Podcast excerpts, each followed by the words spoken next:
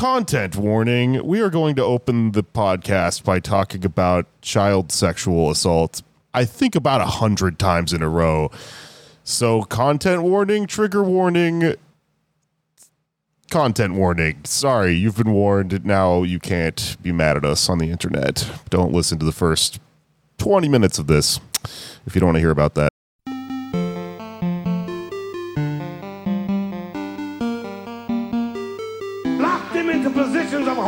And helplessness. The government gives them the drugs, builds bigger prisons, passes a three-strike law, and then wants us to sing God Bless America. No, no, no. Not God Bless America. God Damn America. That's in the Bible for killing innocent people. God Damn America for treating us citizens as less than human. God Damn America as long as she tries to act like she is God. She is supreme. Uh, don't go on Facebook and type the words chicken soup into the search bar. And let me tell you why. Doing it. Don't do it. No? No, really don't do it. Because apparently, if you do this, you will get a message. This is what I got. It says, child sexual abuse is illegal. We think your search might be associated with child sexual abuse. Child sexual abuse or viewing sexual images or videos of children can lead to imprisonment and other severe personal consequences. Yada, yada, yada. It's just this weird fucking Facebook automated thing. Um, what was this search for? Chicken soup. This is a disaster for all the older people who are looking for advice for their souls. Or Facebook. Old people that are just trying to find soup. They don't know how to use the computer. This is where I yeah. get all my dang recipes on my social network on Facebook dot com. I don't know what I'm going to do come soup night. Yeah. I because everyone uses Facebook for recipes for soup. Hey, I'll tell you what, Jake. This is a recipe for disaster. Welcome to the show, everybody. It's Pod Damn America. Hello, that's Alex. I'm Jake. Anders is here. Anders Lee here. For the uh, soul. For Anders Lee for the soul here. I uh, I guess Anders the reason I bring this up, A, because it's alarming, and the reason I told you not to do it, Anders, is because, I mean, that seems like Ooh. You're just going to flag your computer. Okay. I'm not happy I did this. Who, Someone- do- who sends you the message? Facebook? Facebook. Just it says, I see you're searching for chicken soup. Are you looking for child pornography? Do we need to send the cops to your house? Jake, we why think, were you looking for chicken soup? Because somebody posted on Facebook and said, hey, type chicken soup into your fucking search bar and see what happens. It's uh, like getting rickrolled. The and I was curious, so I did it, and that's what happened, and now I'm going to get fucking visited by the government again. But uh, what I'm getting at is Jim Caviezel has a new movie out called The Sound of Freedom, which is an insane right-wing, um, I'm saving the children from human trafficking movie. Mm. This is all right. related to the anti-gay, queer, trans uh, culture war where they're calling everyone pedophiles, and it is alarming. As the summer heats up and the dolphins are knocking over fucking yachts and shit, and tensions rise, something is going on right now with conservatives where they are firmly convinced that everyone is trying to fuck their kids and that kid fuckers are around every corner and you must be ever vigilant because the trend of fucking kids is on the rise. And it's I, sad that it's on the rise. Somehow this this I culminated in this chicken soup thing, I think. It's weird because, you know, due to microplastics and just uh, the crippling social annihilation uh, of our day-to-day lives, people are having less sex than ever, except it appears with children who they cannot get enough of and are actually uh, de- devouring at a record pace. They're putting them into soup. It's uh... They're putting them into soups of, of debauchery, Anders. Yeah, I'm worried I could show up on a list. I had a uh, punk band in middle school called Chicken Soup for the Loser, which was a Simpsons line. Um, and by, you know, at the, if you're in a punk That's band in middle school, one. one hundred percent of it is the name and zero to do with actually playing instruments and making music. Well, the, but, uh, it is one hundred percent the name, isn't it, Anders? Yeah. Because chicken soup oh. is a dog whistle for your predilections. At the time, I was a child, though, so... yeah, you were pretty much like... You were wearing the bandana to get picked up in your chicken soup-themed punk band. I was peacocking as a... Never mind. Oh, yeah. What instrument did you play? Um, bass, but my fingernails were always too long. I always forgot to trim them, so... Finger wasn't too good at it. The guy plays a real scratchy bass. Yeah. Sorry, everyone. The new my sound. Fingernails are too long tonight. I always would forget to trim my fingernails before I would play bass, and then it would if be... If there are any older men here feeling lonely, I'll uh, be backstage. Who wants a real scratchy hand job, chicken oh, soup boy. style? You know what I'm Man, saying? This is... just yeah, hitting on adults. Is, yeah, I have no experience at that point.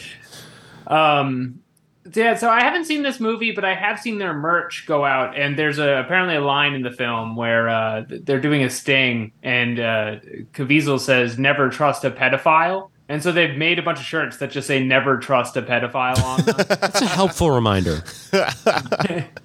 Which is just something I believe in. I think that more people should wear on a shirt just so we know that you're not one of them. Because if you were a pedophile, you wouldn't wear something like that. What a statement. Like, as if, you, if you're blowing someone's mind. I think that's the perfect thing to Jared wear. Jared Fogle, I trusted you. I think if you are a pederast, that's the perfect thing to wear. Because it, it's a reverse psychology thing. Throws people off the scent. Well, that would be kind of, I think, a theory of what's going on here with all yeah. of these people. You know? Well, there's I also, w- though, you have to consider, you know, pedophiles, because it's such a maligned community, they would probably wear something on their shirt that says, like, maybe just l- hear out a pedophile for yeah. five minutes without judgment and kind of see how the other half lives. The organized ones, like the NAMBLO people, would be like...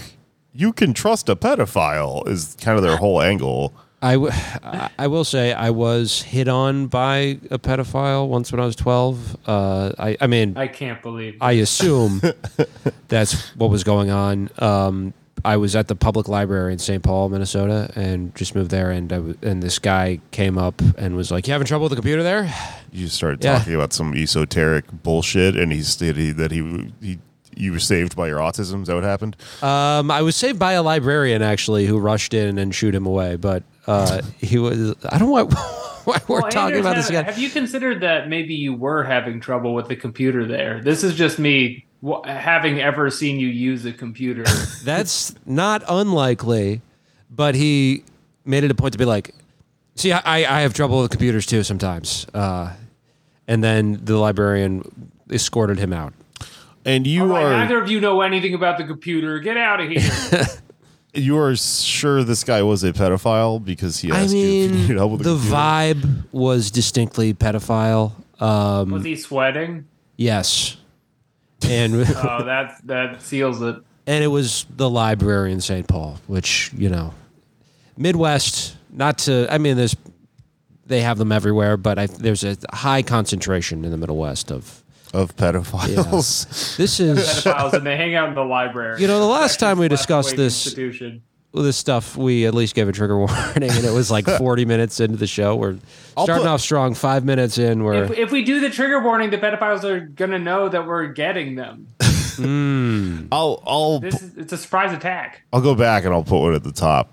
Considering that we said the word pedophile seven hundred times, super trigger warning for my story. Um, I a pedophile definitely tried to have sex with me when I was a kid because I hitchhiked when I was like uh, like fourteen, I guess. And um, the guy let me have a ride in his car for a little while before he turned to me and said, "So, can I see your cock?" Oh my god! Okay. Uh, I got out of the car at a stoplight. Wow! Yeah, I was like, whoa, that escalated yeah, quick. Did, did he even say anything, or he's like, "I understand, have a good one"? He kind of, it's kind of the demeanor with which he just drove off. He All was. Right. He, this is he right up. Th- Go ahead. No, he just he was making small talk before that, and he just abruptly busted that out. Oh my god! Okay, this, this is conversation is making me feel like an ugly child. I, and you're Catholic, too, so, man. I know. I you was must pretty have been. much in the swamp.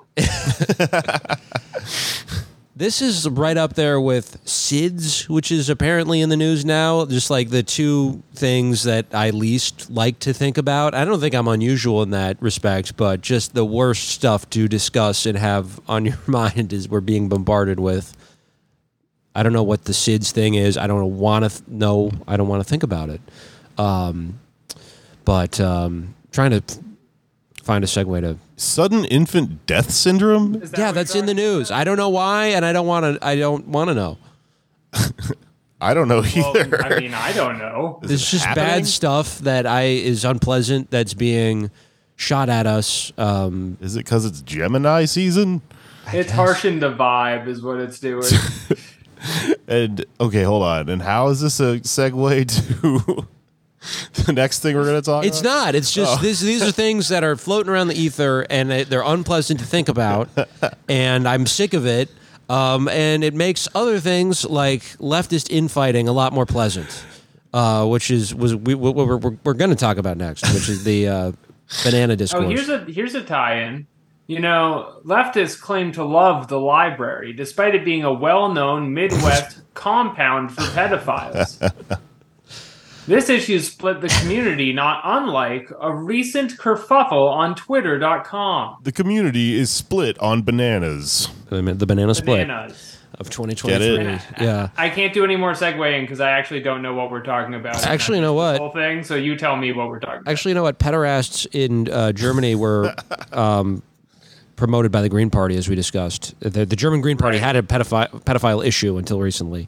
And uh, in East Germany... You apparently could not get bananas. Really? Is what conservatives always say. Did you it's like, actually is... figure out a way to connect all this yes, shit?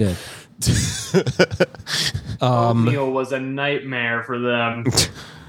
So, uh, th- this uh, sparked... Uh, this has been... A lot of people have been lamenting that we're talking about bananas under socialism, whether or not we can get them in North America, and that's sustainable, and like, why are we talking about this? And usually that is the type of thing that'd be like, oh man, this is so depressing that we're having this debate. But I actually found this quite edifying and interesting. And again, maybe that's because I'm being bombarded with S I D S and pedophilia discourse, and this is just looks so much more appealing to think Seems about. Rather whimsical in yeah. comparison to what the right wing is talking about right, right now. Yeah. Um, so, but uh, is the premise at large that there's a, a socialist worldwide revolution where there's an international communist government? We're all working together to build a new tomorrow, and the first thing that happens is banana chains immediately restrict themselves to the global south. Um, it could that could be yes, um, which is the argument made by. Uh, Sort of made. I don't want to put words in his mouth, but um, Malcolm Harris has been critical of the. He's not a degrowther, but he's critical of the anti-degrowth. Banana growth. Yeah, it's like a sort of a meta debate at this point. But he's anti-anti, huh? Degrowth. Yeah. Okay, got it. Which you know, I've said it's a quadruple negative. Yeah. Um, he's. You got to really keep up. In the online activism sphere. Right. I mean, as we have talked about the show, we had Matt Huber on a year ago, um, and he's very critical of, of degrowth because, like, it's not a, um, an, a an appealing political movement to be like, we're going to shrink your standard of living if you live in the global north, which opens a whole can of worms. What is standard of living? What is growth? All that stuff. Um, and, you know, I basically agree with that premise, right? It's not, it's, you should, even to workers, the working class in the global north, I think it is a more effective appeal if you want to do something about climate change to say you will be better off if we transition uh, and we're going to, you know, redesign the economy in a way that ultimately benefits you and saves the planet from climate cast- catastrophe. Um, there are people poking holes in that, this sort of, uh, you know, new premise. Uh, with the with problems like what do you do about supply chains, right? Because right now it's um, the like most in, like basically every industry in capitalism, the banana industry is very exploitative, and uh, it, it involves a ton of carbon to get bananas from Latin America to Columbus, Ohio was the example uh, Harris used. And um, what if the banana workers had a chance to vote on where they send the bananas, how many bananas they produce, all that shit? They, in all likelihood, he argues, would not want to send them to Columbus, Ohio, because that involves a tremendous amount of exploitation, and it's just not going to be worth it. Uh, and so there's been this, this huge back and forth about what would the banana look like. Who would get the banana under uh, socialism? And, you know, there's a bit of a kind of a, like, which stage are we talking about here? Are we talking about socialism? Are we talking about communism? Are we talking about an in-between thing? Um, I just want to interject to say I can immediately see the appeal to Anders here, because what we were talking about is a uh, future place counterfactual. Yeah. Is it... It's a counterfactual in the future. I mean, it hasn't happened yet. And what if it happened differently? Right. What, and what also, if, uh, we fixed climate change, but breakfast was different. Yeah. Can I just point something out here real quick uh, to the listener? Our friend, the scary skeleton with the bowl full of candy, is holding a bunch of bananas Holy right shit. now. He's in on the discourse, too. Yeah. So it's serious. And these are good bananas. You can tell because I got and some brown spots. And these are good bananas. Oh, I got fucking going bad. That's what that means. Well, I see. I got in trouble with. Uh, you like the bananas with brown spots because they remind you of your own freckled body? Yeah, I think maybe that's it. Okay. I mean, honestly, what they remind me of is making banana bread, which you need the ro- basically rotten bananas, and the bread's even better. That's so gross. Um, that's but, true. It's the best way to make them. And bananas. Even when you do ship them all out to Columbus, Ohio, you get your bananas up to New York City, New York, uh, they go bad in such a whiplash uh, process that you're, you buy, in order to be just an upstanding member of society, you're pressured to buy six or eight of these at a time. You're eating two, and then there's just four that remind you of the, the slow decay of life. Yeah, sitting on your windowsill until you make a bread. No, they're a pain in the ass to keep around. The only reason I keep them around is because they're good. They're kind of good for, like, digestive health. So you really? just, every once in a while, you eat a banana and you're like, all right, maybe that'll be a band-aid on this whole situation. You know, throw something on the fire. Uh, but what what these leftists want us to embrace in a post-banana society is. The mass is having diarrhea. Not know what you're never going to have a banana to reach for to quell your rumbling stomach Pack from your, you know, beer garden D S A meeting the night before where you wrecked your entire body. Yeah. Yeah, you'll have to instead resort to apples, uh, ra- raisins. What's the rest of the acronym? Brats. Oh, applesauce toast. Oh, right, right, right. Applesauce toast. You know, my... I, I uh, played a prank on my mom once because I was sick, and she called me, and she was like, do you know about the brat diet, the, the, the brat diet? And she's been telling me about this for years, and of course I know She's about from it. Wisconsin, so she says the brat diet. Well, th- th- that's the joke I played on her. It was like, oh, yeah, the brat diet. I'm, I'm, I mean, I have a stomach ache, and I'm just eating bratwurst. And she's like, no, don't. No! Dismount! Anders, put it down! Mom is not from Wisconsin. Um, but, but slander. The point, I guess... The actual point of this, what I was talking about with the, the diarrhea thing, is that um, I think the reason this discourse took off like wildfire is because, like, a big part of it isn't about whether this is a good idea or whether it will happen. It's um, leftists fighting with other leftists premised on the idea that, like, you have to sell this to average people. And if we tell them... by being in D S A or joining whatever or voting for whoever, that that means that they can't have their little bananas, they're never going to go for it. So they're using, like, Tim Dillon logic, kind of. Like, uh-huh. people don't like this. Exactly. People don't want no bananas, you know? You're never going to get off the ground with no bananas. Jake is yeah. exactly right. What we're talking about here is a classical I'm normal off. right, Everybody right. Everybody wants to win and be the most normal.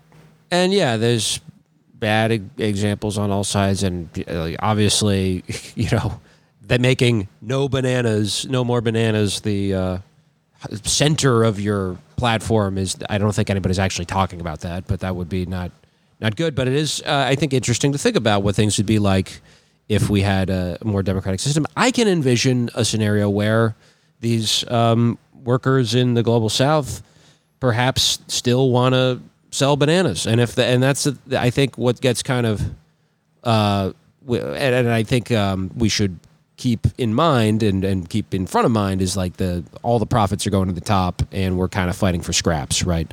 Uh, and, you know, there's a tremendous amount of waste um, in capitalism. And if you organize things differently, uh, and this is getting towards, you know, communism, then you wouldn't have uh, all this just food that's just trashed at the end of the night and all that stuff. But, um, I mean, the, you said this again, counterfactual... Like It's a whole argument that takes place after the successful communist revolution. Like, we might as well be talking about, like, where the Pod Damn America yacht is going to go. Like, I, I don't think this is, like... It's going to go in the Gowanus. World thing to, to bother with. Well, yeah, I mean, it is ultimately counterfactual because in all likelihood, uh, we won't stave off climate change in any form, and we're just going to all die. So that is true, but I also think, like... Uh, s- supply chains are something we should uh, keep in keep in mind and, and think about, and, and that's the other p- piece of this too is um, uh, there are risks for current you know things we like and get in in commodity form under capitalism that they could go away too without a new system, right? Capitalism could end bananas. That could happen like without.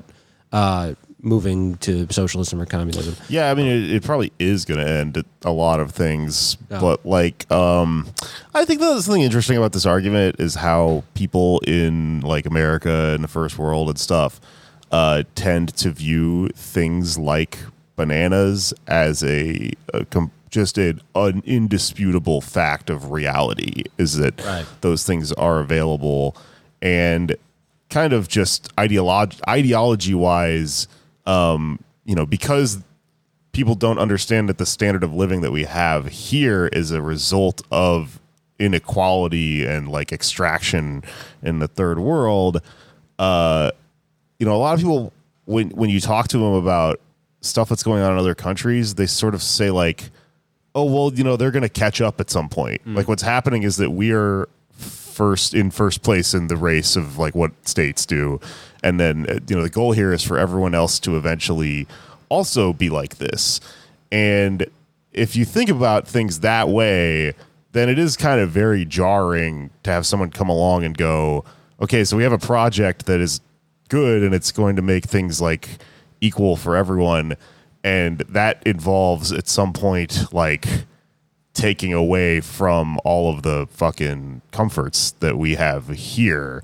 So the question is, is there a way to like do communism without fucking uh, challenging that in any way? Is there a way to just speed things up everywhere else without having to fuck? Because I mean, the, the most stubborn fucking player in this whole, you know, scenario is the massive amount of Americans that are like, fuck you, I get bananas. I get oil I and sugar bananas. and stuff. Yeah. Look at my house, man. It's full of bananas. My banana's real good, dog. I haven't shit for weeks, dog. Well, one of the things I think that's kind of a step forward this debate, and when Malcolm Harris is pointing out, is we're not talking about the individual ethics of consumers and whether or not it's ethical to buy a banana. Who cares, right? Um, but in the future, uh, is that going to involve people giving up something? And I think there's kind of this... Uh, well, like the price of bananas could potentially go up in a scenario like this, and then people would be like, goddamn President Buttigieg or whatever right. the fuck. Yeah, um, and then that gets... Bananas used to be a gallon for a dollar. Yeah. And then that, again, gets into like, okay, what stage of what system are we, we talking about here? Because ultimately, are we going for something where there's no prices and no, you know, monetary system at all, uh, in which maybe you have goods trans still transported in the world, around the world and to some limited extent or something? Who knows? Maybe we'll be able to develop... Uh, sell meat and stuff like that. I think we kind of need to do that because, you know, the amount of pollution caused by cattle and uh, the meat industry and all that. But I think that, the again, the focus on uh, Americans consume too much is, I think you kind of have to look at, well, what choice do most Americans have? And the way the, this country is designed, it's very difficult to not contribute to carbon emissions. And if mo- if people had the option to, like, take mass transit every day instead of having to drive, I think a lot of people would do it. So it's not just that we're like a gluttonous bunch of hogs who are uncaring. It's just there's, in many cases, just literally no alternative, uh, and that's what Why we have to. Why can't both be true? I mean, I think that it is to some extent. I mean, yeah, it is true to some extent, but I, yeah, I do. Not having the option turns you into a gluttonous little hog who loves your big truck and get banana. Yeah, I, I mean, it's also like, do most Americans eat bananas that much? I feel like it's American, kind of, just me. This is and like I can't shit. This is like uh, like red state Americans with New York, you know, and right, they, nine eleven. Like they hated New York until nine eleven happened, and now they love New York. Yeah. If Americans fucking don't eat bananas, they don't eat fruits and vegetables. But if if this became a culture war thing, it would be like patriotic to eat bananas with your family and cook them on your gas stove and shoot them with a gun or shoot something else with a gun in your backyard on Facebook and stuff. It would, it would be like the anti-Bud Light. Kid Rock would be making music videos with bunches of bananas. Mm. It but actually sounds kind of cool. Yeah, I mean, maybe we'll start a banana culture war. Um, I mean, it has happened. There have been a hundred bananas. What's that? I'm thinking of Kid Rock with a gun, and what does it look like when you shoot one hundred bananas and they're all in a pile and you shoot them with a gun? I think it would look awesome. Wouldn't that make him anti-banana? I, but, you know... Kid Rock is now degrowth. He, he, what we have to do is I, make degrowth... You, you never used to think Kid Rock was anti-Bud Light, but here we are. Or pro-degrowth, sorry. Yeah, pro-degrowth. So we have to make degrowth patriotic, Rock, and then Kid Rock will... Yeah. Solved it. We have not gotten Kid Rock uh, uh, official stance on the growth degrowth debate yet. No one has pressed him on this. Well, Jake mentioned nine eleven, and that's right. uh, I wanted to bring this up too. You guys see Tony Bennett just passed away? I did. Who is that? Because you tweeted it. Tony Bennett. You don't know Tony Bennett? Classic. Is he Bernie Sanders? I mean, kind of. Yeah, he was. Uh, you really don't know Tony Bennett. He was a a famous uh, singer with the vocal let cords me, of let gold. Let me get the pic. Let's pull that up.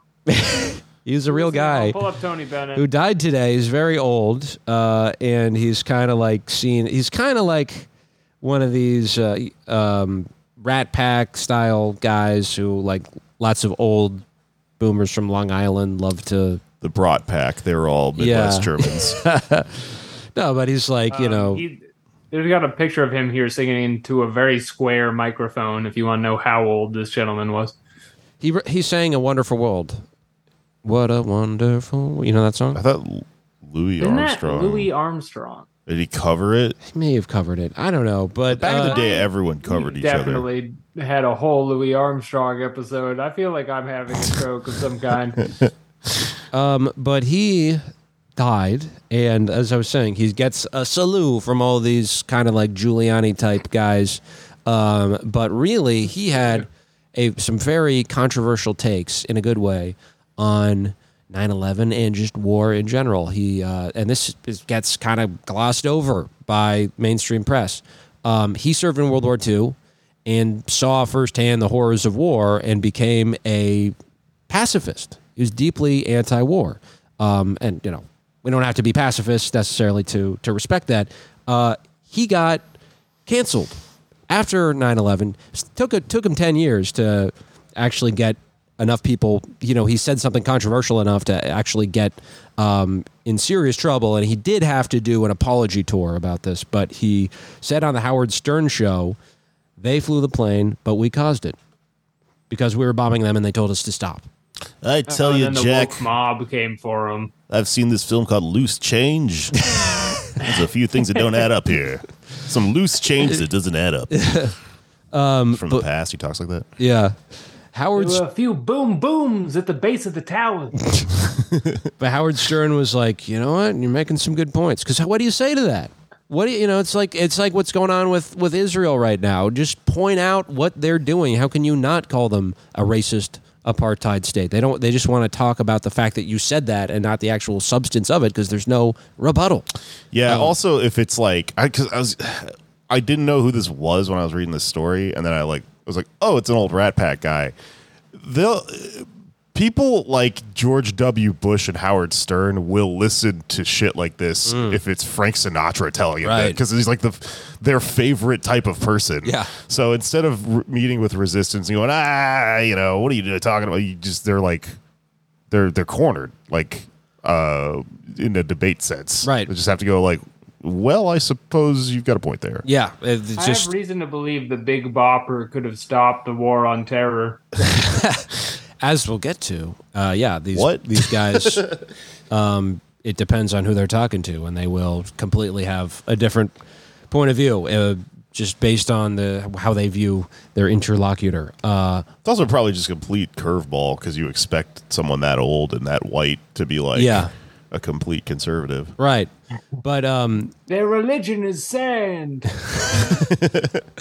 One of the most uh, one of the most amazing things he uh, recounted, and you know, this is just his account of what happened, so we don't know if this is a fact, but Tony Bennett Um, got a Kennedy Center honor in two thousand five, and you know they get the the president, the sitting president usually comes to those, and they wear those weird scarves, and it's for artists who are seen as national treasures. Uh, and afterwards, he talks one on one to George W. Bush, and this is after Tony Bennett at this point has already been very critical of uh, the war on terror and the war in Iraq. And Bush says to him, he says, uh, "I think I made a mistake." And Tony Bennett says that to what you're saying, Jake, uh, Bush says this because he had a special liking to me, Tony Bennett says. So yeah. Because that's it's an old... so fucking funny. You can also, get... I mean, if you're like... If you're a Tony Bennett level star, you can get Bush to admit the Iraq war was wrong, which that's has been... crazy. Yeah. And nothing George happened Bush because totally of it. He's totally two-faced about that, though. He'll say all kinds of shit and then take it back later. Right. There was that gaffe, like, within the past year where he was talking about the Ukraine. Ukraine thing. Yeah. And he's he made a joke out of it, but he, he was like, this illegal and unjust war in Iraq. Oh, uh, Ukraine. Iraq, too. Which is just yeah, like... It's crazy we're all laughing at that. Yeah. yeah. Ooh, Freudian slip. Wacky. Yep. That's bananas. Oh, I killed all those people. Oh, it was my idea. Oh, jeez. What? Semi-recently. Worth pointing out for the record, like, within twenty years from this date now. Yeah.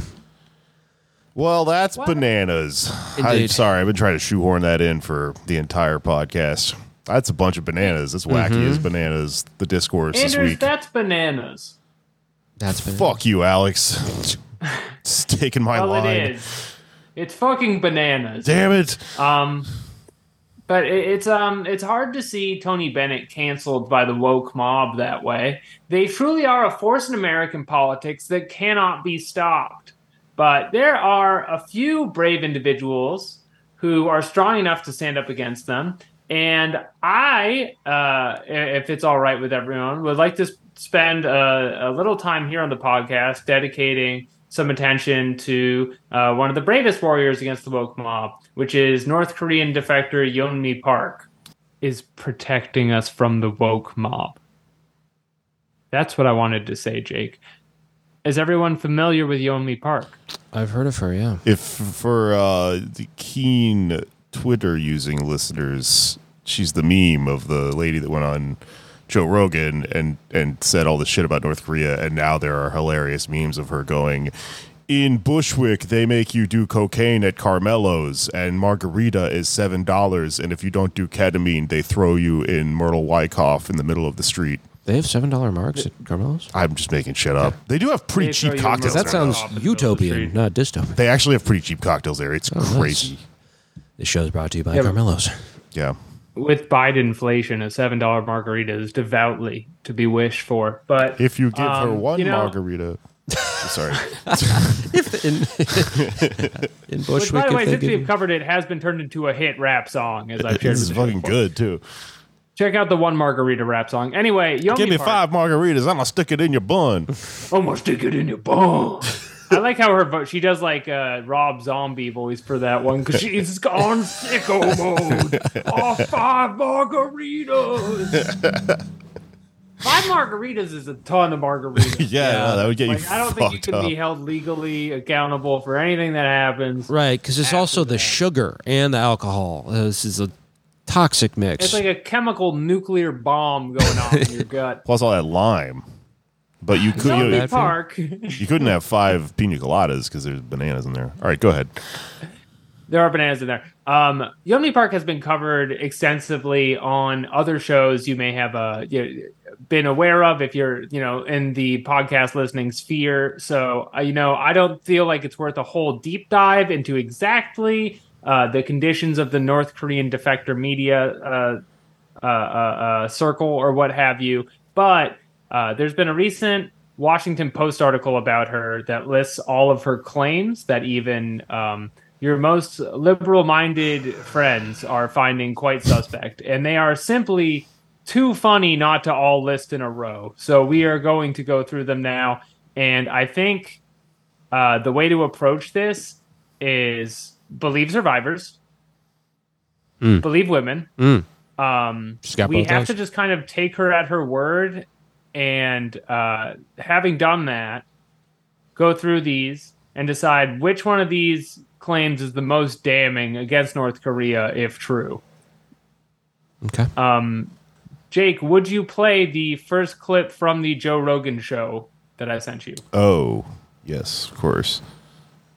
Let me go. Uh, who, you know, like we were saying, is depending on who he's talking to, we'll have wildly different opinions about things. Okay, here we go. Hold up. Hold this up. Is a great example of that, actually. Yeah. Dying in these hospitals, and rats would eat the eyeballs of the people who are dying, and children who are starving would eat the rats, mm-hmm. and then the children would die, and the rats would eat the children. What? Well, that's like a circle. That's right, Joe Rogan. I think he's described like a perpetual motion machine or something. That sounded impossible. Sounded like he did acid and thought of that and remembered it coming from her. Yeah, that sounds like a cool, like in a an animated film when they take acid. Yeah. Like a bunch of shit happening all at once. Yeah. Uh, rat eats an eyeball. Child eats a rat. Eyeball eats the child. I forgot how it would happen. And then eventually you have a new breed of eyeball child rats. That's it's the circle of life. What they want. Um, I do think this is pretty bad. First of all, that the state makes children eat rats. Um, rats are vectors for disease, and also they're likely to be poisoned, which would then lead to then your children dying and other rats eating them. So what, this is really bad. Is it that they make them eat rats, or is this that's all they have access to because they haven't opened up the banana markets? Um. It's a mix. So the fun thing about all these claims that she's going to go through here are um, she North Korea is a very poor country, um, and wonder why that all, is. Virtually no open information about it. So the entire basis for what we as Americans know about North Korea is from North Korean defectors, quote unquote. And the defectors are just like anyone who has made it to South Korea, who is then essentially put into a position of getting into the newspaper for money to survive. Mm. Um, so it's like a, the Moth style poetry slam situation, but like that everybody takes very seriously around the world. And like the C I A actually will like literally hand over money to you for saying the right things. Wow. So, yeah, so it's a ridiculousness off, just who can come up with the most outlandish shit. Well, there's, like, incentives, right? Yeah. Cui bono, who benefits? That's interesting. Yeah, it's I mean, in, South uh, Korean newspapers will pay you directly for them. There's, like, the Korean C I A, which is actively, like, will sometimes, like, traffic people over just so they can, you know, use them for their political purposes in South Korea, uh, in the U S trade networks. And then... Uh, there are people who just like leave and, and they're caught up in the middle of this because they're like actually trying to relate what happened in their lives. And then they're up next to like fucking uh, uh, the, the Dane Cook of suffering. Yeah, she uh, was on a T V show in South Korea that's about North Korean defectors where they just have like them come on and talk to South Korean Doctor Phil or Oprah or whatever the fuck. But it's all highly sensationalized, obviously. It's for T V, you know? All right. And Yeonmi Park is so funny because she has been on T V since she's been like fourteen or whatever. And so she's contradicted herself one thousand times on, yeah. on all of these. Uh, and it, the ceiling of how crazy it gets is really, really high. So we started with children eat rats and then the rats eat them. Uh, that's what is happening in Korea. Uh, up next, she has changed her story from she was picked up um, by uh, some Chinese people in a car across the border uh, when she defected to that she escaped on foot across the mountains and ate grass and dragonflies to survive. Mm. Yeah. Yeah, one of the things I read is that w- one of the big shifts in her story is that she, at first, wanted to be seen, and I'm not sure what the reality is, it's hard to tell through all this, that she was part of one of the elite families in North Korea. She was like, yeah, we were super rich, and I'm part of the cream of the crop. Uh, and now she's had to, to change to, it was dire pro- poverty and just the exact opposite of that. Yeah, well, she got into like the Jordan Peterson circuit when she moved to America uh, and like found out essentially where the money is over here in the anti-woke media sphere. And uh, so she's like really gone all in on like Pokemon are real over there, but they're used for evil, you know, mm. like uh, like extreme. Uh, uh, she essentially is like doing the novel Night, but like for North Koreans. Oh. On a mass scale. Do you uh, think she says? Sorry, what? Go, go ahead. Good. She says that she didn't have a single day as a child without seeing a dead body, which is like a. There's a lot of days. Yeah, that's crazy. Do you think that she changed her tune about being from the richest part of the of society because she eventually realized that that makes it sound like she's a. Fucking Gusano per type, mm. per, like a I'm yeah. They were mean to me because I was from the richest part of society, kind of thing. Like her family was being, uh, I don't know, I don't know enough about fucking what where North Korea's at to know if that's like still a thing. Yeah, I know her See, from the Jordan Peterson interview. I know it like her grandfather owned property before the revolution, so maybe there's some truth to it. I mean, it's probably somewhere in the middle, I guess, but. I, I, I, from what I've gathered, her family was supposedly well off before, and these are like stories collaborated with her mother when they first show up on Korean T V in the show, which is called "On My Way to Meet You," which is a great, wonderful mistranslation uh, kind of situation to have in English. But um, that essentially, her original story about having some luxuries and then leaving North Korea. Immediately conflicted with her media success and telling people that, uh, you know, if they chop off your hands if you sing the national anthem wrong. Like, it, it wasn't blending into her new narrative, and so she had to get rid of it, and now it's just complete fiction what's going on over there. Yeah, because at one point, the part where she said she was eating grasshoppers and grass... Uh, or dragonflies and grass, bugs, whatever the fuck. Uh, uh, that conflicted with another earlier telling of the story where she said she was just living at her aunt's house. So it sounds like the true story is probably that she was just living at her aunt's house and eating regularly. Yeah. But then she decided that doesn't sound that sympathetic. So in order to play up the North Korean bad man, like uh, authoritarian, everyone's starving thing, she changed it to I'm eating grass. She could have also had, I mean, I had a, a fairly normal diet as a kid and also ate grass. Yeah, Anders ate grass. Yeah, you can just try grass. Yeah. Also, I don't think dragonflies would be so bad. Like everybody always talks about how we're going to have to eat bugs in the... Uh, you know, eco-genocide coming, that all the large animals will be dead, you have to eat the bug. Are dragonflies one of the bad bugs to eat? I've heard, like, tarantulas are really good. Dragonflies sound hard to catch. They're hard to catch in Zelda, but if you catch them, then they make elixirs that make you, like, sneaky or fast. I can't remember. I think they sound... Oh, that's the... very valuable when you're crossing the border, too. Oh, yeah, that's true. I think the fact that they're hard to catch just adds a kind of extra layer of appeal to them.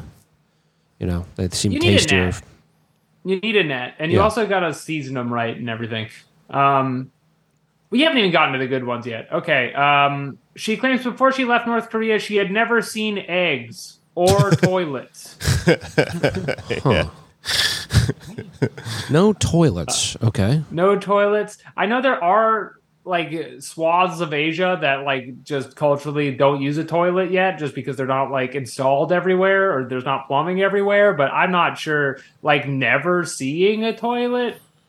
Yeah, that seems a bit much. That one's suspicious. Eggs, extremely suspicious. Yeah, there's fucking eggs everywhere. There's a part of her story where she says that when she got to, uh, I can't remember which part. She might have been like Mongolia or something, because she supposedly... Oh, also, this is related to the fucking uh, Jim Caviezel Sound of uh, whatever the fuck movie. Freedom. Uh, Sound of Freedom. Uh, I think it's really interesting that she's like um, kind of a conservative golden girl. I was... I was trying to do the female version of Golden Boy, and it's Golden Girl, and that doesn't work because it sounds like she's an old lady. She's a... They like her. Golden Girl. What's weird is that part of her story is that she was like, and then I was saved by human traffickers, yeah, who smuggled us from right. North Korea to China. So it's like, okay, human traffickers, do we love them? Do we hate them? What's going on in, in Grandpa Facebook land right now? Hey, love them, hate them, but you gotta hand it to them. You do have to hand it to them. And she says when they were smuggled to, I think, the, you know, when they were in China and they made it to Mongolia or whatever, at one point she describes the first time she was in a public restroom, and it's like this thing where she's like, and I was crying because there was... I taught toilet paper and I didn't know what it is. And then there was a sink and you turned the water and the sink water comes out of the sink. It's just like running around a bathroom. Like it's like the coolest. If you're on the Jordan Peterson show, like crying is how you connect with him. That's right. That, something he understands. They don't have bathrooms. They can't you know take just a because shit. We're talking about it now. I do think that we should get into the, uh, the border crossing story has changed probably the most out of all of the stories she tells regularly. And this is someone who like lies habitually about small things. Uh, but as of her Joe Rogan interview in twenty twenty-one, she said that when she crossed the border to China, she was sold into slavery and sex slavery with her mother to, in her words, a mentally retarded family. Okay. The I, whole family? Well, the okay. whole family. Look, like a Hills Have Eyes situation. Yeah. I I got okay, so my uncle got a timeshare.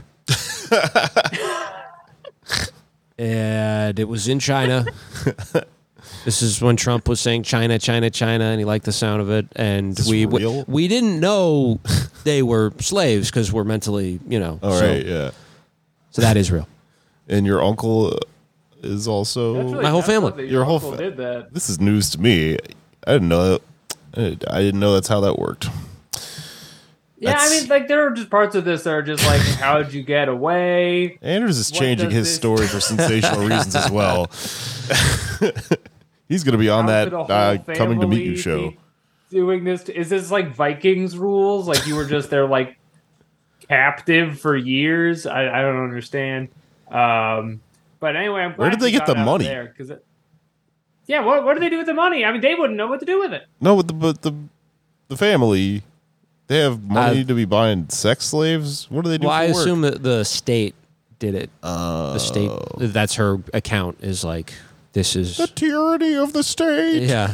Yeah. So uh, part of the uh, Belt and Road Initiative is raising farmers up. And if that means taking, you know, a, a, a disabled family that's been doing really well with their quotas recently, rewarding them with captured children and their mothers in any way they want.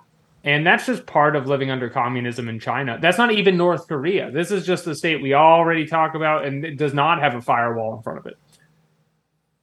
Mm. Um, so, yeah, I mean, we could spend another hour just talking about this one, but I, th- there are some other good uh, quotes here. Uh, she claims North Koreans do not have access to maps of the world. Huh? And cannot do basic math, like, for example, one plus one equals two. Really? Yeah. Well, okay, because this, her son, she claims, I saw this on, on Facebook, where she's still quite active, because that's a lot of her audience is still, you know, older. Uh, she says, my son, at five, studies hours of math and reading comprehension each day. He can do double-digit addition, subtraction, and multiplication so far. It wasn't easy to get here. And uh, but now he, he understands that hard work pays off in a capitalist society and all that. Uh, and she's using this as a an anti-communist, anti-affirmative action talking point, is that her son is a five-year-old math genius. He's a math whiz because uh. of the market. Something in the water over here. It's American excellence. You got five-year-olds doing appropriate levels of math. He's doing multiplication, which I could not do at five, but... I mean, that's advanced. And if it's coming from his mother, she knows him best. Um, she also said this. A train journey that takes an hour in the United States takes one month in North Korea. Because really? There is no electricity, and sometimes people have to push the train. I kind of... Okay. So, like, you board a train to work, and then, like, there, a voice comes over the loudspeaker. Or no, not even... There is no loudspeaker. There's just a man who yells, like, up! We're out! No gas on this one, so you gotta hop out. And then you're working for the train mm. for that day. You have to push the train to your work. And then when you get there, you still have to mine or whatever you're doing over there. Why wouldn't you just walk? At that point, you should walk. Why I would you... If you're pushing a train, that's, something's gotta give. People have pointed out, like, um, the like, huge hole in this story is that trains co- weigh, like, tons. Assuming it's on, like, a greased-up track and you got a bunch of people together, you can, I think you can, like, bobsled it, kind of. But yeah, it's on wheels. Um, I think we could do it with some some real troopers, with people with good attitudes. Yeah, and then you, like, kind of jump back on it. Or you accidentally throw your luggage on it, and then the train takes off without you, is what happens. And then you're it's like, wah, wah, wah, wah. Hey, wait up! Yeah. yeah downhills are easy. Korea is very mountainous. It's true. As a uh, as a region. Yeah. Um, she claims North Koreans are not allowed to use the word I and say things like, we love water. So this actually is true. I'm not kidding. It is true. They... But they asked a, I read an article where they asked a scholar about that, but that's just Korean as a language has just different That's just subjects. grammar, yeah. right? Yeah. It's kind of like the royal we. Duolingo teaches you. Yeah. In in uh, in Mexico, sometimes we have to refer to our uh, other people as usted. It's like a meme of her. Right. You have to talk like a butler saying the gentleman. It's because AMLO came in. Yeah. It's just grammar, man. Um, speaking of we love water, North Koreans cannot, they're not allowed to know about the concept of love. Like if you, if you find out about love, you go to jail, except there is one exception. And that is that you have to love the Kim family. So you can like talk, to, you can talk to your friends and neighbors, maybe like express affection for them by being like, we love the Kim family. We love Kim Jong-il. And uh, Kim Il-sung. If you talk about love and it's not about the Kim family, you get arrested by the sheriff of love. The North Korean sheriff of love takes you down to sex jail. There's no jail worse than sex jail. Um, and there are other punishments. Um, she claims all North Korean men taller than four foot ten are drafted into the military for thirteen years. Now, that's a wide net. Yeah, that's probably most people, right? Could you imagine being four foot eleven and getting that draft? I'd be so mad. That would suck, yeah. You'd just be a little taut. Maybe put you in a uniform and having you stand on the, on the border all day. It'd be cool to be a short king over there. Right. Maybe that's how... Yeah, yeah. That would be cool. Actually, it would still be kind of embarrassing to be like, I'm still here because they wouldn't let me in the army because I'm four ten or four nine or whatever. Yeah, you really well, wanted you to do want it. You don't want a date with me? I mean, I guess, according to Google, which, you know, it's, again, very hard to get the real answer of, uh, about, about things, but they do have uh, conscription for ten years for men, um, but, uh, you know, so does Israel. They, I mean, they do it for everybody. You like have to serve in the military, so it's not like yeah, this but is. This a... is the thing. Is like there's pretty much no reliable information about this country anywhere. Like, yeah, so I don't even take a random Google very seriously. It seems like it's all just weird defector poetry slams brought across other networks. According to some of the conservative pundits that I follow on social media, I was under the impression that the only way to get into the I D F is if you were a fucking smoking hot smoke show, hot lady, because that's all that some of these gentlemen ever tweet is like, what would you do if this came at you? And it's like some hot I D F chick. I mean, they're obviously like the front-facing branch of the military in Israel. Like they're, you know, used as the propaganda. It's like we got hot. We got hotties. Yeah. The Amazonian I, guards. It's just it's weird. It's just weird to do that with such a politicized thing. Or just jerk off, man.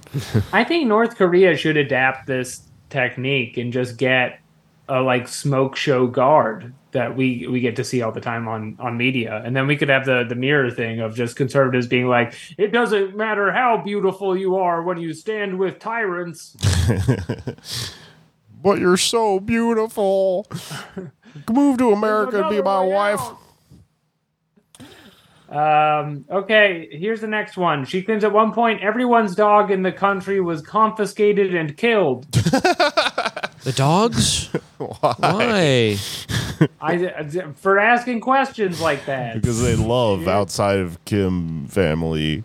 Dogs love because their owners. Love them too much. Yeah, because they use the bathroom. And bathrooms don't exist.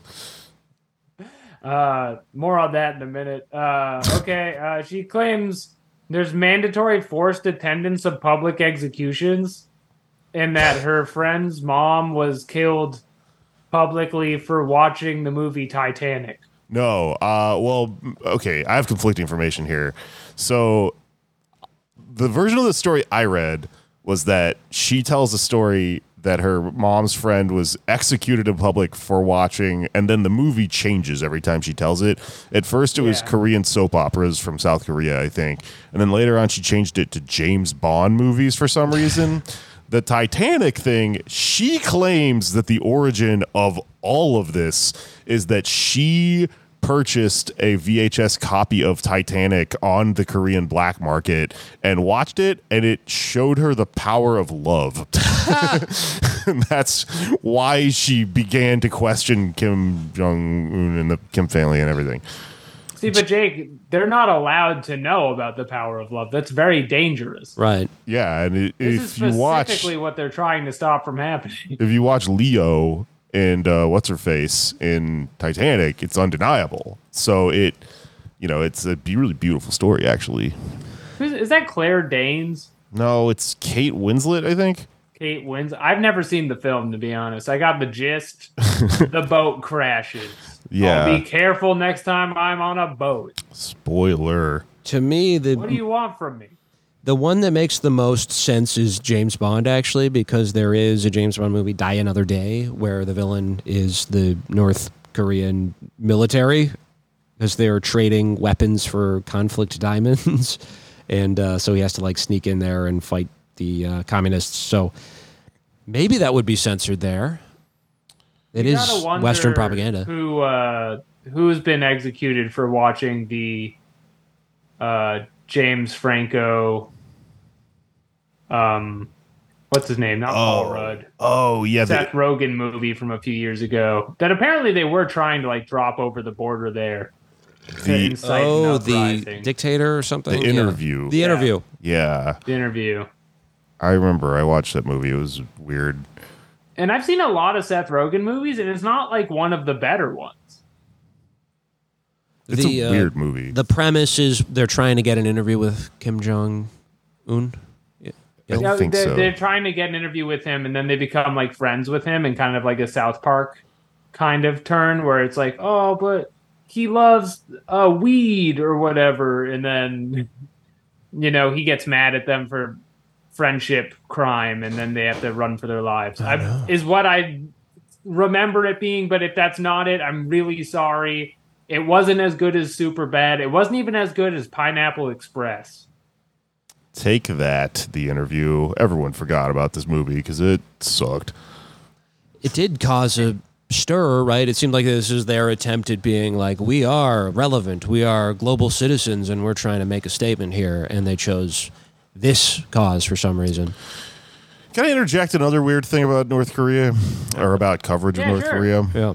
Did you ever watch, like, the old Vice documentaries. Yeah. With, uh, what's his Rodman. Shane Smith. Oh, yeah. You know, guy who would talk like this. I uh, tried out to play him in a movie once, by the way. I think I've mentioned that before on this uh-huh. shit. Um, uh, there, he would go to North Korea. Right. And I remember before I really understood, like, what the Western lens of North Korea is and why, uh, I kind of still thought Vice was interesting when I was younger and thought that they were doing some sort of reporting that was critical of this and that. And in retrospect, they were huge cucks, I think, because they did a lot of like hermit kingdom type shit where they went and they were like, oh, everyone, um, when we came, every you could tell that the all of the people in the grocery stores were acting, and there weren't actually any groceries in the grocery oh store. My God. It's like crisis actor theory. Yeah, and it kind of confirmed a lot of weird like theories about oh, and uh, you know, North Korea, like like fucking Alex keeps saying, like we just don't know anything about it. There's just no information right. or whatever. But these these things you hear over and over again about how it's how. It's it's that bad, and it's like this weird shit where when a Westerner comes, they all fake like it's it's nice. Yeah, they do a Potemkin village. Yeah, right. None of the food is real. We're actually already dead. Yeah. All of us are dead. I actually thought into adulthood until a few years ago the golf score thing was true, um, which it was this, you know, narrative that was propagated in the two thousands, nineties that Kim Jong-il. Um, got eleven holes in one, or he told people that, and that was like a lie. You had to believe in North Korea, you were killed or something, and how ridiculous is it that someone could make golf is eleven? Huge there. That's the thing, is in reality, they would not, golf, we do know there, golf is seen as like a bourgeois Western sport, so that's not something the government would want people to know that, or like, you know, hear about uh, frequently, that he's really good at this like upper crusty American European thing. Uh, and then also the actual story came from this journalist who heard it not from anyone in the government, but from someone at the golf facility who said like, yeah, he got like five holes in one, and that got changed to eleven. And it, I've also heard that. Well, five that, is already unbelievable. That right. Is crazy. So but I've also, I've also heard that he told that uh, Kim Jong-il told that to somebody, but was joking. And it just got this game of telephone that became this, you know, I mean, talking if you get point against one hole in one. It probably feels like you hit eleven of them. Yeah, it's got to be crazy. If that makes feeling. Any sense. If I know you... my math is limited. I have kind of a North Korean basis to my math learning. Alex doesn't know one plus one, let me tell you. um, yeah, I, golf is very much an American president thing. Uh, as yeah. we know from the Vice documentaries, uh, Kim Jong-un loves basketball. Mm. Remember? Dennis yes. Rodman came oh, over. Yeah, he's like he brought Rodman over. over. Yeah. And it's funny to see like Rodman and Trump are both like one of the only good things Trump ever did. And it didn't even amount to anything. But after really scary brinksmanship with North Korea, he that somehow he stumbled his way into actually sitting down. And it could have been a productive development, but went nowhere. But in both cases, mainstream media, especially like liberal outlets, were like, these guys are legitimating the this awful dictatorship, and we New can't do that. Tyrants. Yeah, well, they would. Well, this is the thing: is Yeonmi Park, celebrity dissident, would be brought in to your liberal news outlet in the Trump presidency years as like the face of like Mister Trump. This is someone who's escaped from this man's nightmare clutches, and she's going to tell a story now about what families are like when they have Down syndrome and own your mother.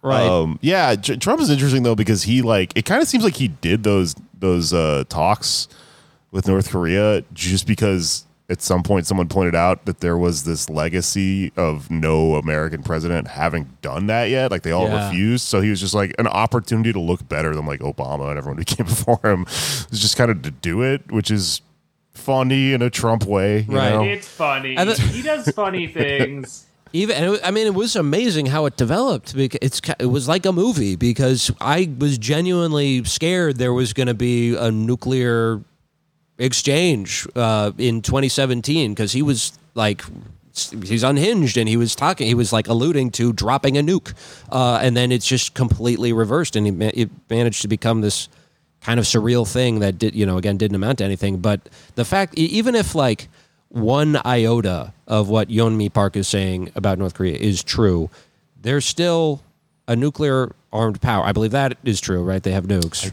I, I, I think so. Yeah. I don't know. Yeah. We have nukes. Any way to de-escalate that situation is a good thing, and we should do it as much as possible. Yeah, from what I understand, they have a nuke, but like then are always testing their like delivery system, and that's why it's scary. They shoot a missile at Japan every now and then. Is they're like, I could have blew you up. Yeah, I, I mean, blew you up. I then I said like I've I've been burned too many times. We all have by the U S government saying so and so has a nuke, and it doesn't turn out to be true. So maybe they don't. I don't know. Yeah, again, very hard to learn. Don't hold me to task on that. But anyway, to, to, to, to finish out this little list here, uh, uh, in regards to the executions thing, uh, the only thing you can really do to fact check this, because there's so little information about the country public, is to check it against other dissidents. So Yeonmi Park's claims about uh, public mother murders uh, for movie crime are j- even among the other people who uh, are dissidents who have escaped, and like, yeah, they don't do those in public, and they haven't done one since the year two thousand, and like it, a movie will not get you shot in the head. it, it's gotta be frustrating for those people to just be like, I would like to talk about the real crazy life I've had, and I can't. Um, they shot her okay, for watching Octopussy. Yeah, there's a scale of punishment for different James Bond movies. Um, Depends on how right, sexual the love interest name is. Oh, is it Pussy Galore? Yeah, the the more sexual the name gets, the, the higher the punishment. Oh, yeah. Well, I mean, it's gross. I think they're right to do that, and that it's gross. This is the la- the last lie. This is my favorite one that she tells to Joe Rogan, and this is that um, because North Korea has not invented fertilizer... Keep in mind, mm. they have a nuke, or at least missiles, but they don't have fertilizer. Yeah. They don't have fertilizer, so you have to give your poop to the government. What? The government comes and they take your poop, but because you only live on rats and grass, you only get to poop every, like, like twice a month, so it's very rare how often they get the poop. I bet a lot of people here would, would take that deal to only poop twice a month. It's called the Yeonmi diet. I, it, I do too, but there are regular. There are freaks out there who are like, I gotta change my diet, so I'm defecating as little as possible. Um, Anders, that, I love to poop. Same. Um, I believe that this is nonsense. I gotta say, I don't think that um, they are using human poop feces collection for these things. Yeah, maybe that's good for the environment. I don't know, but uh, I mean, if it even happened once. That's what's up. That's pretty wild. Yeah. That's part of what happens after we degrowth the bananas, is that right. The state poop man comes and knocks on your door and collects. You know, I hope one day to live in a society that has the kind of community pick-me-up. When food gets scarce, we all poop together to plant the crops. There was a great The Yes Men prank where they pretend to be reps from McDonald's, and they go to an economics class and tell them that they're developing this thing called the Reburger, where you go to McDonald's, eat a burger, you poop into a pipe, and it goes to a global south country and comes out as another McDonald's hamburger. That's so it, gross. Yeah. These pipes are getting out of control. Well, cool. That's my list. It's uh, Can I, can I rapid fire through a couple? She's had a lot of plastic surgery. She's a beautiful woman. She is, she's, they call her uh, North Korean Barbie in some places. Um, I can't remember who calls her that, so that's a weird thing to say, Jake. But uh, I read it. That Jake Jake calls her that. God, let me rapid fire through a couple of notes that I made because I was up late last night reading about this, and it's it's weird. Um, it is weird. She claims that when she was on her journey to China, Mongolia, and eventually South Korea, that she crossed a bunch of mountains. At one point, somebody pointed out that on a map, there are no mountains in, in between those places. That's, she a, that's a problem. Blamed this on uh, her bad English and said, you know, I'm just learning English. I meant big Well, North hills. Koreans actually don't have access to maps, so she wouldn't know that. That, you know, maybe that's true. Maybe that's why she heard, got caught in a lie about mountains. I don't know. Um, I meant plains. Flat plains. um, Let's see. The train thing. Oh, she also claims that uh, in in North Korea, in the spring, all the plants turn to poison, which is why children have to eat mud.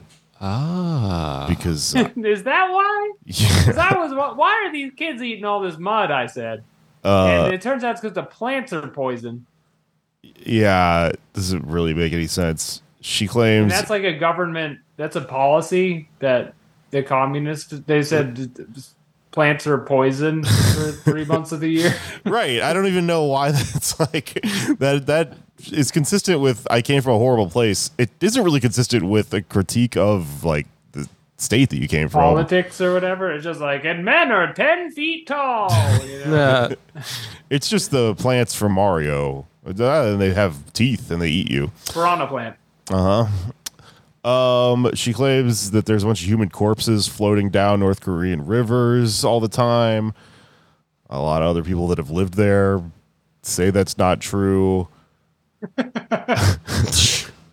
They say that it's normal style. They're normal. Average rivers. Amount of corpses. Oh, in addition to Titanic, she says that she watched um, Ellen DeGeneres, Friends. Uh-oh. I think she specified like seasons one through ten or something for some weird reason. She's a purist. Uh, pro wrestling, cool. Pretty Woman, Snow White, and Cinderella.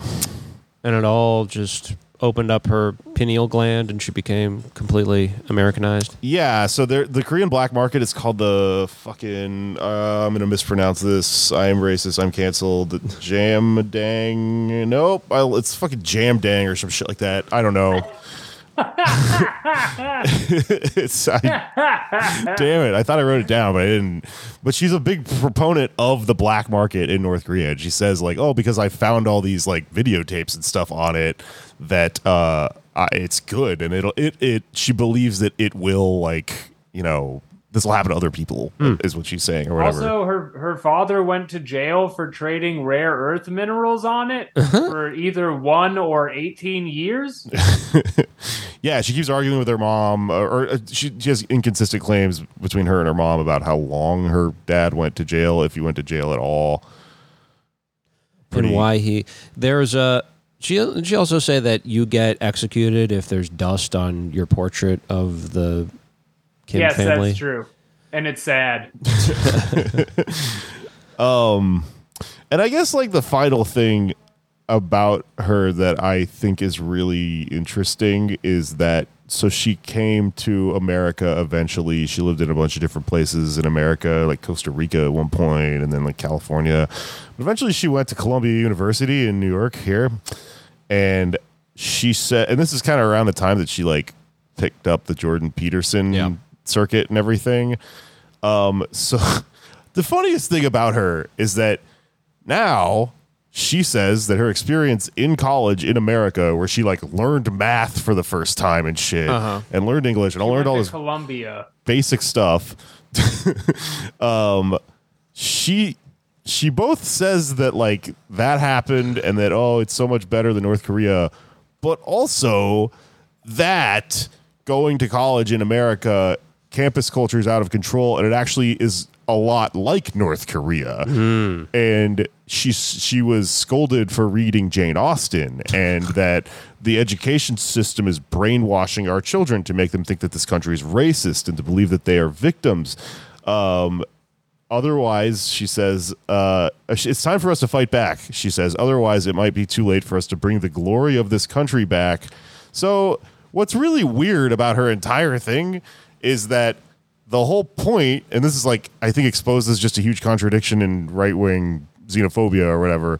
The whole point of what she's saying is that the United States is so free and so much better than North Korea, and North Korea is this nineteen eighty-four authoritarian place where they won't let you think anything. But then she comes here and she goes to college, and she's like, America is nineteen eighty-four, and cancel culture is... it's exactly like North Korea. And right. I don't think Columbia University is that bad of an experience, if I had to imagine. So that kind of undermines my the... R A made me eat my dog. Yeah.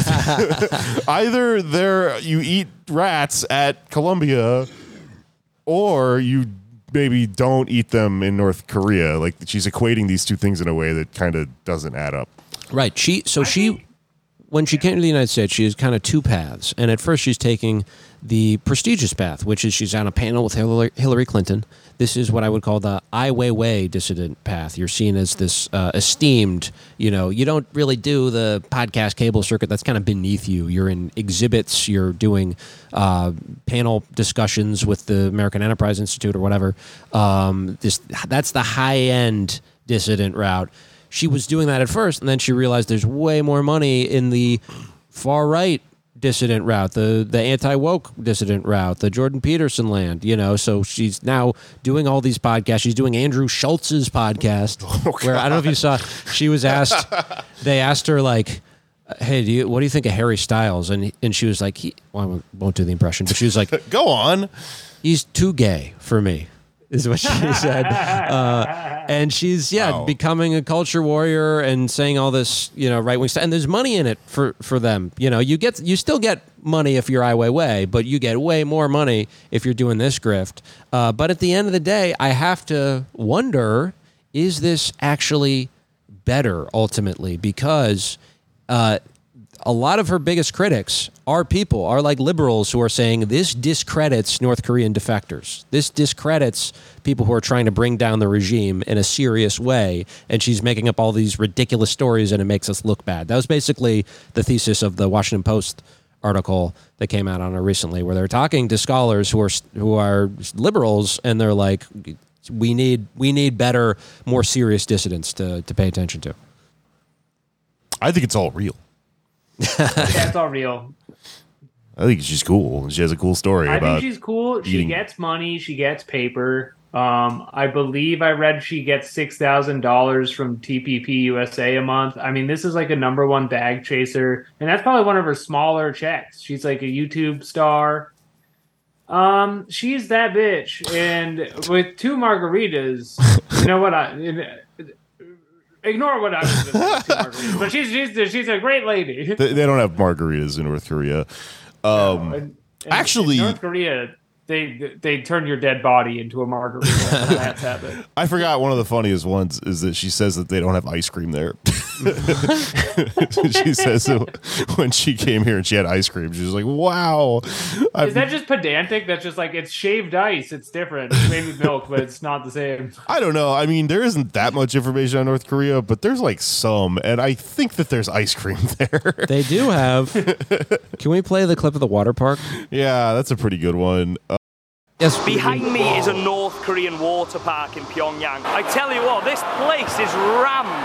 It is absolutely huge. So this is some British guy at a gigantic oh water park God, in Pyongyang. Look how big this place is.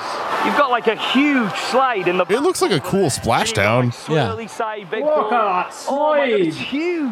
Which I like genuinely can't believe how busy it is here. What is happening over it here? It looks like a lot of fun. Yeah. Okay. I mean, it's pretty long, but he goes off the high dive. It's pretty cool. Right. And I'm getting knocked down. This doesn't mean North Korea is a, you know, utopian, fully automated luxury communist country by any stretch. But it does, I think, mean that a lot of the stuff she's saying is not true. If they have a water park, I think they probably also have ice cream. They had a wave and, pool. They definitely had Dippin' Dots. Yeah.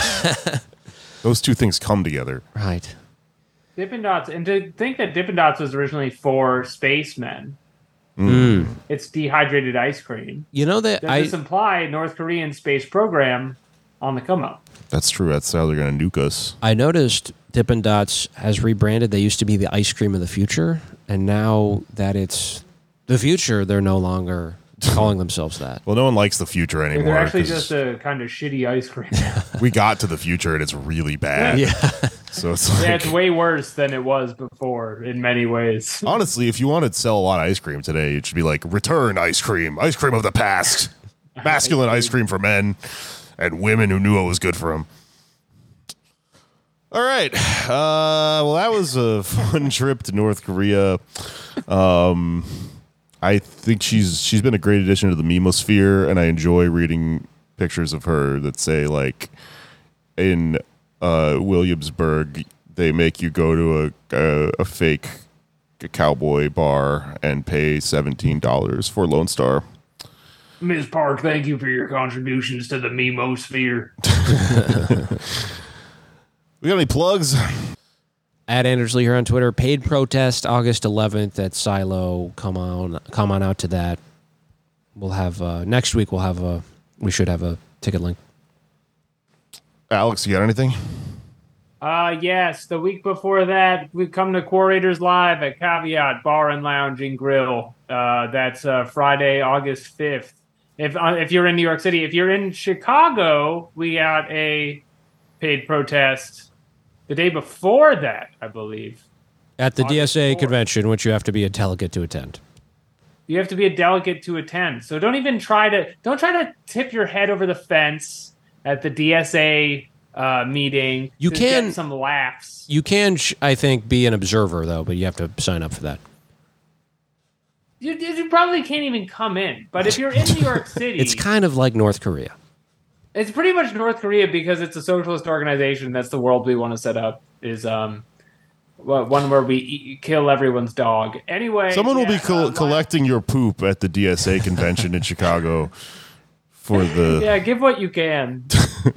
It's called solidarity. It's called liquidarity when I do it, folks. Okay, that's all I wanted to say. Um, I uh, I can't announce the show that I already announced last time. Forget that I announced that because it's not announced yet. I fucked up and plugged something that we weren't supposed to plug yet. Um, but I do have a show that I can plug, which is uh, me and Jamie Peck are just doing a really wacky live show called The Woke Mob that we came up with at T V I in Ridgewood, Queens on September second. It's going to be a lot of fun. We'll have tickets and flyer and all that shit up pretty soon. Um, and I think that's all I got. So it's finished. It's finished.